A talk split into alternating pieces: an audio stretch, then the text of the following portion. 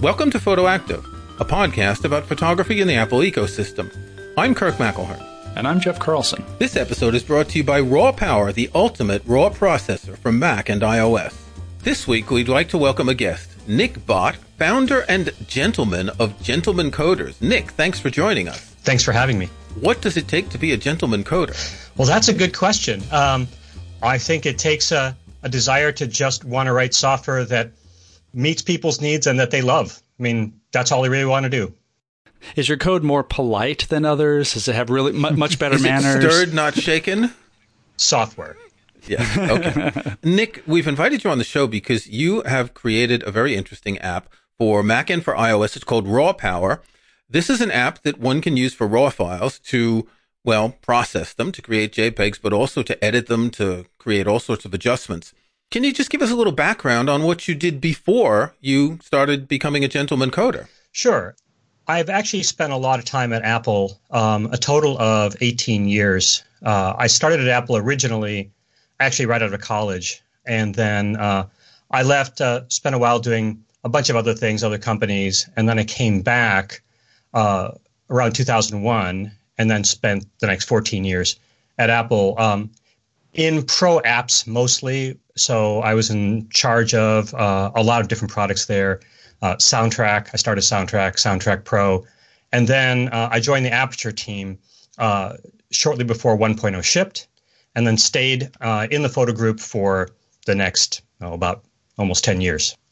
And then at that point, I was in charge of Aperture, iPhoto, and uh, also the group that isn't that uh, develops Apple's raw engine itself. Right, and this is the raw engine that's used in well, back then it was iPhoto, and now it's the Photos app that was also used in Aperture. That's correct. And so what you've done now is you've created an app using presumably not the same raw engine, but the same concepts that you used with that raw engine to make a standalone app for both Mac and iOS. Is that correct? Actually, it is exactly the same raw engine. So raw power sits on top of Apple's raw engine. Oh, so you've licensed Apple's raw engine? It's uh, built into the operating system. So Apple has actually made oh. it part of the oh. operating system for both Mac and iOS. And so Photo sits on top of that. But the thing that's actually missing are any of the advanced technologies or hooks into that uh, engine. So Aperture was the only app that provided that. And uh, now raw power provides those same features that were actually you know used very heavily by by people in Aperture. So you have the advantage of being able to know what's going on deep under the hood in order to take advantage of it, rather than just sort of see where all the, the, the software hooks are. Is that correct? Right. So, uh, you know, having spent a lot of time working with that engine, I have a very good idea of exactly what makes it tick. Uh, and then I'm able to uh, expose the right set of controls and how it works and kind of piece it all together in a way that gives people the results that they haven't been able to get uh, in you know any other product uh, using Apple's engine. And so uh, that's kind of what I'm trying to do, which is give people the things that are missing, right? So Apple's gone away from the serious photographer.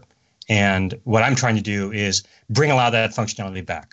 So the first step was put those kind of raw hooks into a photo extension. So raw power as a photo extension gives you all of that raw goodness that was that's just not in the Photos app. Uh, and at each step, you know, what else can we do to provide that functionality that's been missing? So I hadn't realized that the raw engine was actually available to other apps. It, does anyone else make an app that uses this? Uh, you know, I think people ha- are doing little bits with it here and there, but in terms of uh, you know, embracing it the way that Raw Power does. No, I I believe actually this is still the only app of its kind. Okay, and since you sort of wrote much of the Raw engine, you have unique insight into it. Well, I can't take credit for having written any of the Raw engine. So at that point, what I was doing was I was uh, managing the group that was responsible for the Raw engine. But no, no, the people who work on Apple's Raw engine are fantastic engineers that uh, that have developed this thing for years. And so I I had the uh, you know pleasure of working with them and both as a manager and also when I was in charge of Aperture and iPhoto, working with them as they were providing that technology that that uh, we were using. So that explains why if I select a photo in the Finder, a raw file in the Finder, and press the spacebar, I can get a quick look of that photo because it's immediately processing using the raw engine, though it takes a few seconds on my Mac. I do not have an iMac Pro, unfortunately. Exactly right.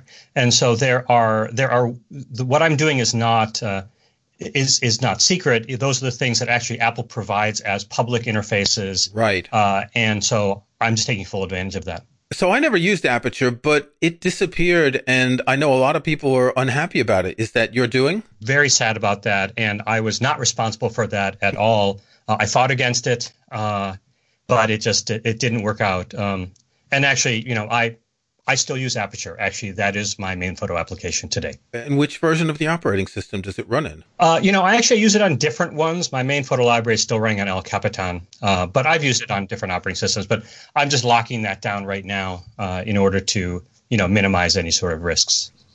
I think there are a lot of people that are in that same position that you know they they used Aperture, they loved Aperture, you know, they got to know it really well, and they're sort of in that position that I think you're you're addressing, which is how do I get these tools that I'm familiar with in other applications? I mean, obviously you have something like you know Lightroom is a raw processor, uh, you know Luminar, like all these other programs can do it, but do they do it with Apple's approach? I know that in in talking uh, before this, Raw Power has ways to sort of affect. Uh, Apple's specific spin on raw processing, um, which I'd love to get into. But I think a lot of people are they want that familiarity and they want that same power, and they don't want to have to, you know, completely redo everything. Exactly right. And you know, if you look at uh, what I've been doing, it's recently a lot of it is trying to bring what's possible to be brought back from from Aperture, and it's not just the raw engine uh, it's the workflow. And so Aperture, one of the things that people who used Aperture really loved it, uh, they liked its particular approach to working with your photo library. And it's a different approach than a lot of other applications. It's different from Lightroom's. And so people who use Lightroom who like that approach, I think, want to work that way. Aperture people tend to want to work a different way. And um, that's something that also I try to uh, provide because I like that approach as well. So, for example, Raw Power in iOS actually has a lot of the uh, same workflows as Aperture has. So it's got an inspector that has these same three kinds of things, and you can have it on you know either side of the screen, and you know those same kind of behaviors. Uh, I'm trying to again bring forward because they've been lost, but you know let's let's bring them back when possible. Jeff and I both use Fujifilm cameras, and Fujifilm is a little bit the odd one out with their X-Trans sensor, and the raw files are a little bit different. And I hang out on Facebook a little bit in a number of photo groups, and people are always asking the question, which is the best RAW processor? But why does it make that much of a difference? Is, is there that much of a difference the way one app processes a RAW file and another one?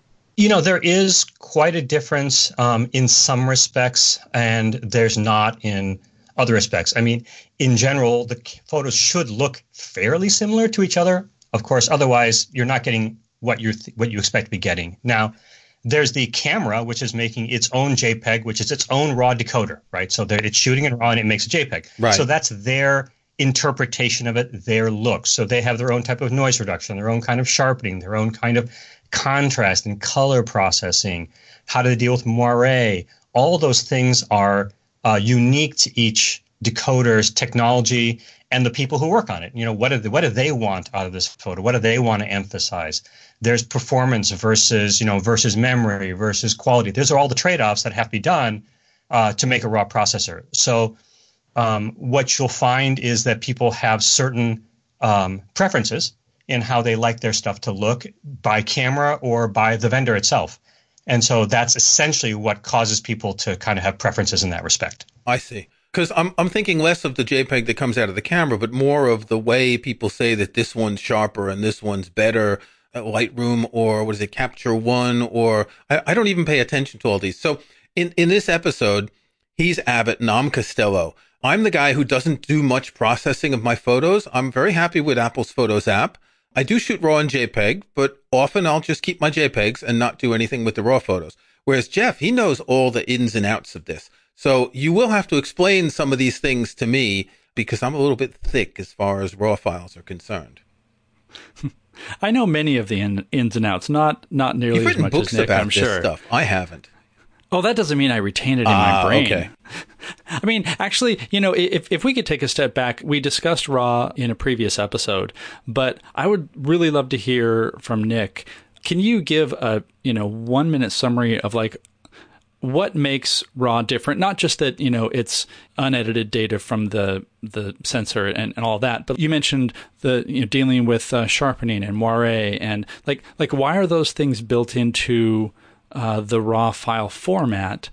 And what can you do with that versus like just throwing a jpeg and and you know using something to correct moire or to sharpen? Like where's that advantage Yeah, that's a really good question. Uh, and so let's let's take a let's start by comparing just sort of raw versus JPEG uh, conceptually. So we've already we know of course raw is, as you says the basic sensor data, but raw is has a lot of benefits over JPEG. So first of all, you got a lot more color data. So those files are 12 or 14 bit, which means you have a lot more color range per pixel. So you just get you get deeper pixels, you get a wider range of colors, so the, the, the color gamut can be wider, you get a more more range of colors, and each color value itself, there's more range of colors. Also, JPEGs are inherently compressed. So, but RAW files are not compressed. So they are generally going to be sharper. You can see that if you shoot a RAW and you look, for example, you have an application which might show you a preview, a JPEG preview, and you go into edit and it becomes sharper. Well, that's partly because of the inherent greater sharpness of a RAW file. Also, uh, RAW files, they can store information that's uh, brighter than white. So JPEGs can only go so bright. And uh, at that point, you lose any additional data, but that data was captured by the camera. And in a RAW file, that information is actually present and can be what's called recovered. So you can bring that data back. For example, uh, clouds, right? You may have a, a sky that just looks white, but you may have seen it as actually having some detail in the clouds. That was actually there. That's in the raw file, and you can bring that back. You can also have a lot better uh, results if you have tricky white balance situations. So raw files are much better for white balance correction. Um, things like, Mar- like Moire, which you mentioned, Moire is trickier to fix after you have already done all the color processing. So when you take a JPEG out of a camera uh, with that JPEG or you know whatever you've done to it, now you've baked in a lot of the processing and it's more difficult to correct artifacts and Moire is fundamentally an artifact. So RAW lets you correct artifacts. Noise reduction is much easier to correct in a RAW file than a JPEG. You get better sharpness. You get exposure latitude to fix uh, highlights, white balance. Uh, you don't have those compression artifacts, wider color, deeper color. So there's a lot there in a RAW file. That was a fantastic, concise explanation. Thank But you. But there are a lot of terms that I'm not too clear on. So we're going to take a break. And when we come back, we're going to go into this in a little bit more detail. And you're going to explain exactly what raw power does that the other raw converters don't. Raw Power 2.0 has just been released for Mac and iOS. Raw Power lets you process RAW files on your Mac with full control over Apple's RAW engine, offering features previously available only in Aperture. It has exceptional highlight recovery, as well as noise reduction, capture sharpening, gamut mapping, and more. You can use RAW Power to make high quality adjustments to your images to make them look exactly the way you want. RAW Power also works with JPEGs, TIFFs, and other standard image formats. RAW Power 2.0 runs as an extension in Apple Photos or as a standalone app. If you use the photo extension, your non destructive edits will sync over iCloud Photo Library. RAW Power 2.0 for iOS is a full photo library app that offers the same features and works with your existing iOS photo library. It fully supports iCloud Photo Library so you can edit on iOS and continue editing on your Mac or other iOS device non destructively. Find out more about Raw Power at rawpower.app. That's raw power in one word, dot app.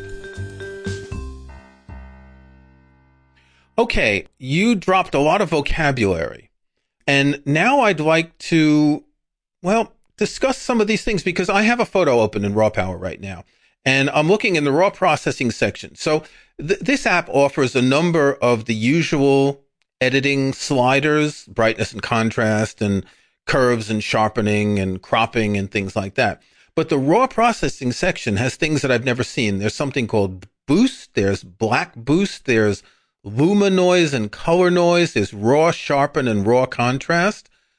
Can you tell us what all these mean? And this apparently is what sets raw power apart from other raw processors. There are a lot of um, uh, sliders in the raw processing, and you are correct. That is its main uh, differentiator in in the respect in in respects to raw processing. So let's start with Boost. So Boost is actually the key in some respects to raw power's highlight recovery. So Apple's raw engine, um, like other raw engines, will go through the process of processing the raw to make it look a certain way, deal with its noise characteristics, or just take the sensor data and produce an image. Um, however, every raw processor also has a custom sort of look to it. And I, I mentioned that before, which is uh, they have a certain, maybe they're more punchy in their color or, you know, how they deal with contrast. So Apple has one too. The interesting thing is they uh, let developers actually control that look. And that's what the boost slider does. The boost slider is actually essentially a slider over Apple's look. How much of it do you want to apply? If you move it all the way to off, you get essentially a flat looking raw image. So raw images inherently are kind of flat looking. They don't have a lot of contrast to them. Uh, so boost is defaulted to on and maximum, so you get the nice looking developed image. But sometimes people turn it off to get uh, a flat image to start with. So if I look at a raw file in my photos library and I'm in edit mode and I choose to use the raw for editing, will I see that file with the boost at the maximum setting? Is that what it means? Yes, by default, boost is set okay. uh, to fully on. So one is for the Apple look, but the other thing that's super, super important is for highlight recovery. So Boost, besides um, dealing with the sort of overall look and, and, and contrast and, and stuff, also tends to make images brighter. And so if you don't have access to the Boost control and you just do something like uh, you know a highlight slider or recovery slider, you end up actually uh, fighting with the boost slider. The boost slider actually makes it brighter again. So you try to recover those highlights, and then boost just makes it brighter again. And you can make some progress, but not nearly as much progress as if you could just tell boost to just, you know what, hang on, I'm doing something here. so you take the boost slider and you drag it down, not all the way, halfway is good enough. And that kind of calms it down a little bit and say, okay, you know, you don't have to do quite so much. I'm working here. And then mm-hmm. when you move recovery, and then when you move other sliders, it's amazing what the results are. And so that's a critical piece which makes the highlight recovery and raw power so good. Okay. Is its control over boost. Um, and you know, as, as you mentioned, a lot of sliders here. Uh, some of them, black point is actually a really important slider too. That is represents essentially what the decoder calls black. So there is a, a black floor to images, and everything below that is considered black. And you might think, well, why not just make that zero? But you'll get things like noise and stuff like that. So the black point, when you control that, if you have an image that's extremely dark and in the shadows, by using the black point slider, you can actually uh, bring up a lot of detail which might be missing, and you're doing it as part of the raw adjustment itself. So you're not doing it after the fact. You're not doing it when you've done a bunch of other things. So you're kind of establishing the developing process and setting those key parameters as early as possible. I like playing with the black point, and I do this in in photos uh, quite a lot because if you raise the black point a little bit, I find you get uh, more of a film look to photos. Yeah, that's absolutely true. And uh, you'll find with uh, iPhone uh, RAW files, uh, manipulating the black point is actually really important for a lot of images because of just the way that the files are um, written out by Apple. Sometimes that black point is really key to getting the uh, the type of look that you're going for. Uh, so it's kind of the other end. You know, boost is kind of that overall, the color, the brightness, and the black point's kind of the other end of it. So they're both really important. There's one button that I don't see in raw power, and it's probably the one I use the most. Again, remember, I'm the guy who doesn't do a lot of editing, but often when I bring a file into photos and I go into edit mode, I click the little magic wand just to see what photos recommends, and then I'll adjust from there after the sliders have used their AI or neural engine or whatever it is. But you don't have that. That's true. And uh, it's in a request from customers. It's something I'd actually like to add. But what I found is a lot of these um, auto enhancements, uh, they're, as you kind of said, kind of hit or miss. And so I'm starting to work on one which I think will do more of what people are looking for. So that's something that I think is a future direction rather than uh, something right now. Okay. I, I find that for me, it's it gives me an idea of what's possible, and then I can work from there because sometimes I know what I want and sometimes I don't. Correct me if I'm wrong in, in understanding how the files work. So let's say Kirk clicks the magic wand and he sees what happens. He's like, uh, I like it, but I want to do more with it. I think I can do more with it. He could then use the Photos extension to send that to raw power. And then is raw power going to be working with that corrected version or will raw power just grab the raw file from photos and sort of start fresh? Um, so if you edit an image in the Photos app uh, and then send it to raw power or any Photos extension for that matter, mm-hmm. then the extension will receive a JPEG, which has gotcha. all of the adjustments applied. Yeah, so you could not auto adjust it in Photos and then continue working with the raw for a couple of reasons. One is the adjustments that Apple has put in. Um, they don't provide those adjustments. So, you know, we'd, we'd have to have the exact same set of adjustments and all the parameters in every single extension in order to, to, to display it. Mm-hmm. So what it happens is instead they generate a full size JPEG and then send that off to the extension. I was told by one developer that they send a TIFF file, not a JPEG.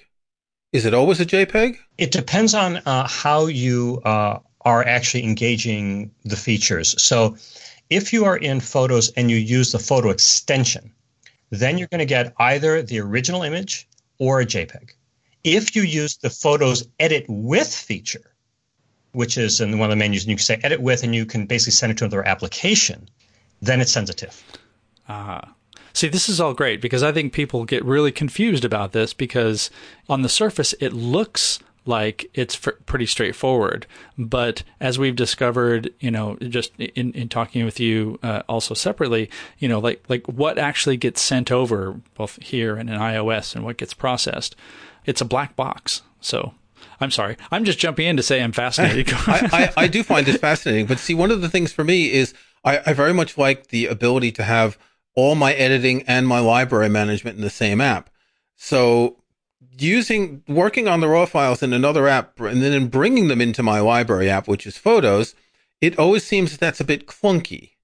Because then if I want to change something, I mean, I know that I assume that if I edit a file in raw power, I can save that file with all the edits, but I still have to convert it to a JPEG to put it into Photos. Then if I want to go back, I have to go back. No, no, I think no. So you're shaking your head. I think I think the ideal workflow here is you bring your, your raw images into photos and then you say, I want to edit this photo in raw power because I want to take advantage of, of all of no, its I'm tools. not talking about using the extension. I'm talking about if I use the standalone app. Yes, oh. that is absolutely true. So, okay. The, so, so raw power exists in these two states, right? There's the standalone app and then there's photos extension. If you are using photos, then it's best to use the photos extension because you don't have to do any of that stuff. When you edit the image, in the raw power extension, you get every single adjustment that's in the standalone app. So there's no difference in the editing function. They're identical. Okay. And then when you save the adjustments, it goes back into the library.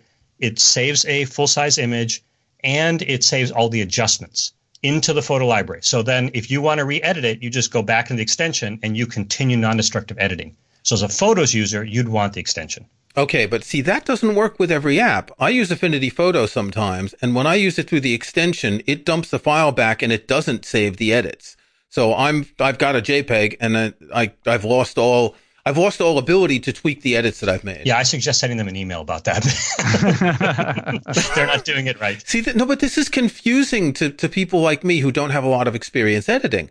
You've just opened my eyes to the ability to have so much more power and not have that constraint that I thought was the case with all apps. Well, and also, sorry, Nik, for just jumping in, but also, you know, my experience with this is raw power is treating files the way Apple wants them to, which means when you make an edit, it is saving all the adjustments, it's saving like the preview of that, but you can always go back to your original, but you can also always push it back using the extension back into raw power if you're like oh wow i really overcooked the shadows on that i need to bring this down you can do that later on it's it's not like you have to to do all your editing in one batch and then you're just burning it uh, into pixels forever Do I have that right? You have it exactly right. And okay, good. So, so the key, so the, what's what's really good about this extension is, as you said, it's it's designed to work the way Apple wants these things to work, and you know that's part of what I want to do. So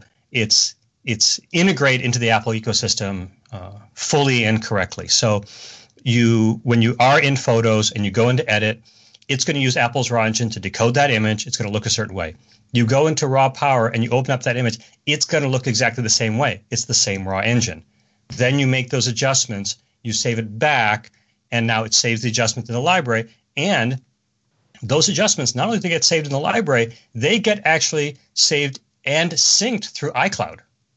So if you are using iCloud Photo Library, you can actually non-destructively edit with raw power's extension across your different Macs and you can do it non-destructively between Mac and iOS. So the iOS raw power also understands all those adjustments, also has the same set of adjustments, same engine, same everything. So you can actually, with the extension and the raw power app on iOS, um, edit through iCloud seamlessly and non-destructively. How does that work? Does it just save like a text file that indicates the, the, the different elements that have been adjusted? It's saving the adjustment parameters. So for any given image, it said, "Oh, I moved boost this amount, or I have this curve, or whatever." It stores that adjustment as as as a block of basically, uh, you know, binary essentially, and that goes into the photo library, and then uh, it gets picked up by iCloud and sent to all the devices. And so then, when those other devices uh, when you pick that same image and go into editing, it then um, sucks that file back down again, essentially, or that blob of data, and then raw power interprets it and sets the sliders. Okay, I didn't realize it was that simple. Yeah.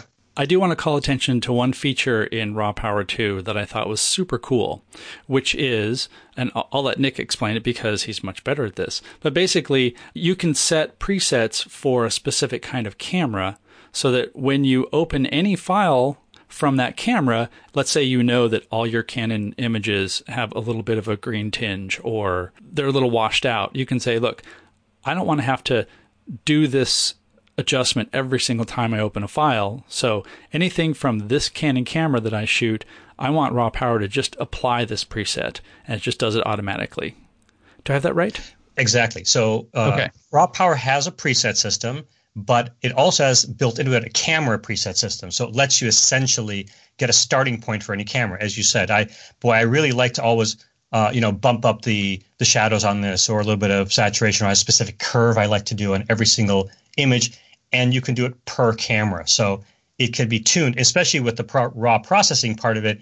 Boy, I want to tweak the raw processing a certain way for this type of camera. I've got this, you know, Canon 5D uh, and I like to do it this certain way, or this, or this Nikon, or this Sony, or whatever. And every single one can be different, which is important because those those cameras are so different. You've got a Fuji, and Fuji's have, as you said, very specific characteristics to it.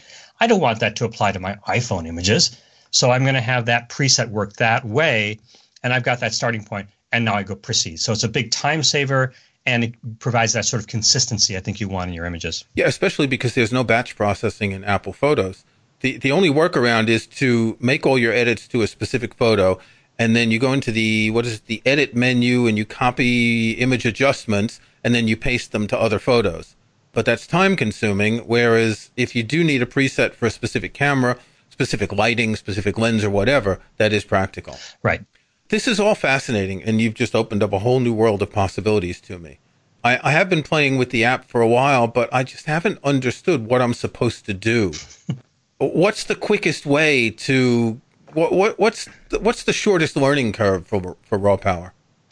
You know, I'd say that um, probably the best thing to do is there are uh, a couple of good short uh, YouTube videos by this guy I know, uh, me, um, that uh, um, kind of walk through the features, uh, basically giving a bit of a demo to kind of show you what the different uh, most important things are. Uh, there's also obviously help in there, but uh, that's probably a good way to kind of get started.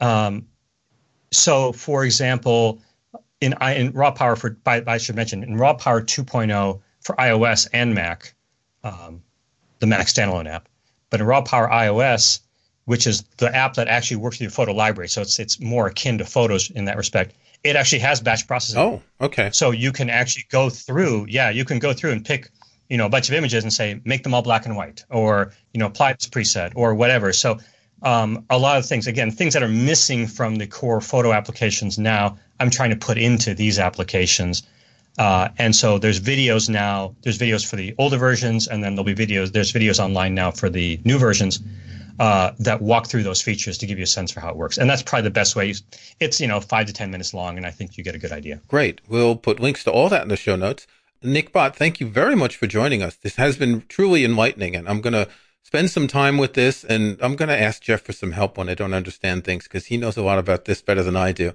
But thanks so much for taking time to talk with us. Thank you. I had a great time. Okay, time for our snapshots. Jeff, what have you got this week? I've got a really obscure snapshot today. There's this company in California, and they make this thing called an iPad Pro. Perhaps you've heard of it. I have indeed. Yeah. So um, I currently have the new 12.9 inch iPad Pro. Apple has has sent me a review unit so that I can write about it, and um, it is a beautiful photo machine. It has a great screen, but if you ever used the 12.9 inch model uh, that came out a couple of years ago, uh, it's big. It was really really big.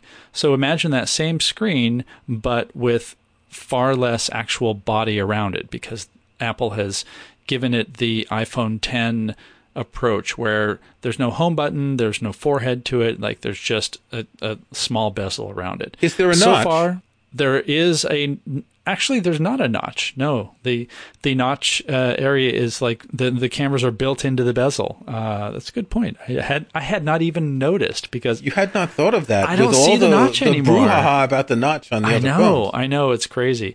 I'll also point out that the the Apple Pencil 2.0 uh, is great because it feels better. Um, it charges magnetically when you uh, stick it on part of uh, the iPad Pro.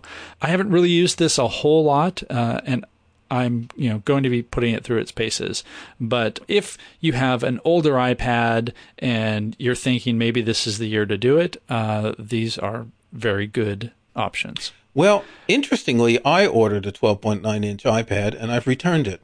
What? I found it too heavy, too big, and finally too expensive. If you just think that the, the, the new equivalent of the smart cover costs more than 10% of the cost of the iPad, and the pencil costs about 15% of the cost of the iPad, I love the display is magnificent and, and Face ID is great and the swipe gestures and all that. But I just realized, you know, I'm used to a 10.5 inch iPad Pro and I like the ability I can pick it up with one hand and not harm myself. Whereas with that 12.9, you put that the, even the simple folio cover, not the keyboard cover, the, the, the equivalent to the smart cover, which now has to have a back, that weighs 237 grams. That's 50% of the weight of the iPad itself. This, it's just too heavy for me. Okay. So I sent it back. I am surprised that, that you sent it back. Um, but I totally get it because what I did not say is that I am also getting used to the size because I like the iPad Pro that I own is a 9.7 inch, and that is a really great size. And I've also used the the uh, 11 inch uh, before. Um, so you know, just like cameras, this is a really good opportunity to go and get a feel for it before you buy it or buy it and, and return it. Kirk, what do you have this week that did not get returned? this week, I want to mention something that probably every photographer has and that photographers should maybe use more often. I saw an article about this a few days ago about how important the tripod is. It doesn't matter which tripod, it's just the fact that you put your camera on a tripod and it sits there and you're not holding it in your hands, it's not shaking. You can do all sorts of things that you can't do with a handheld camera. You can do an exposure that's a half a second and you don't have to worry about movement. And one of the interesting things about a tripod is it frees you from this cramped position you're in when you're trying to take a picture. It makes you slow down. It makes you take time. It makes you look more carefully because you're setting up a tripod. You're adjusting the legs and the central column and you're, you're checking the little level thing to make sure it's perfectly balanced. And in all that time, you're thinking about the photo you're going to take. Then you look through the viewfinder or the LCD and one of the great things about a tripod is that you can get much more depth of field because you can do slower shots. If you're doing something handheld, you might not be able to go to f11 unless you raise the ISO an awful lot. Whereas with a tripod, you can set something to F11, shoot a half a second shot. You will have no movement unless there's wind or something like that. So it's something that I spent a lot of time with this summer when I was shooting flowers. And I plan to take with me more often when I go to take pictures of things. Not when I'm walking around the neighborhood. That would just look creepy. But anytime I go someplace in a car with the camera bag and all that. This is a topic that we could definitely go deep into and I, I look forward to us doing an episode about it because there are so many different aspects of tripods we need to find somebody who can like help us talk through this because you know there's materials there's size there's different kinds of locking mechanisms there's ball heads so yes i agree tripod really is an essential piece of kit that uh, everybody should have and you don't have to spend a huge amount of money you can absolutely spend a huge amount of money but to get started it's something you can get easily well let's make a date that we will do an episode on tripods in the near future. Sounds good. We'll have to get three of us because it's a tripod. Never mind. Thanks for listening to Photoactive. You can find show notes, including any photos we discuss in the show, at photoactive.co. That's photoactive.co. We couldn't afford the M. You can subscribe to Photoactive in your favorite podcast app or in Apple Podcasts. See the links on our website. And think about leaving us a rating or review on iTunes or in your podcast app. Don't forget to check out Raw Power on the Mac App Store or the iOS App Store, or visit rawpower.app. That's rawpower in one word app for more information and to download a demo of the Mac version. Until next week, thanks again for listening.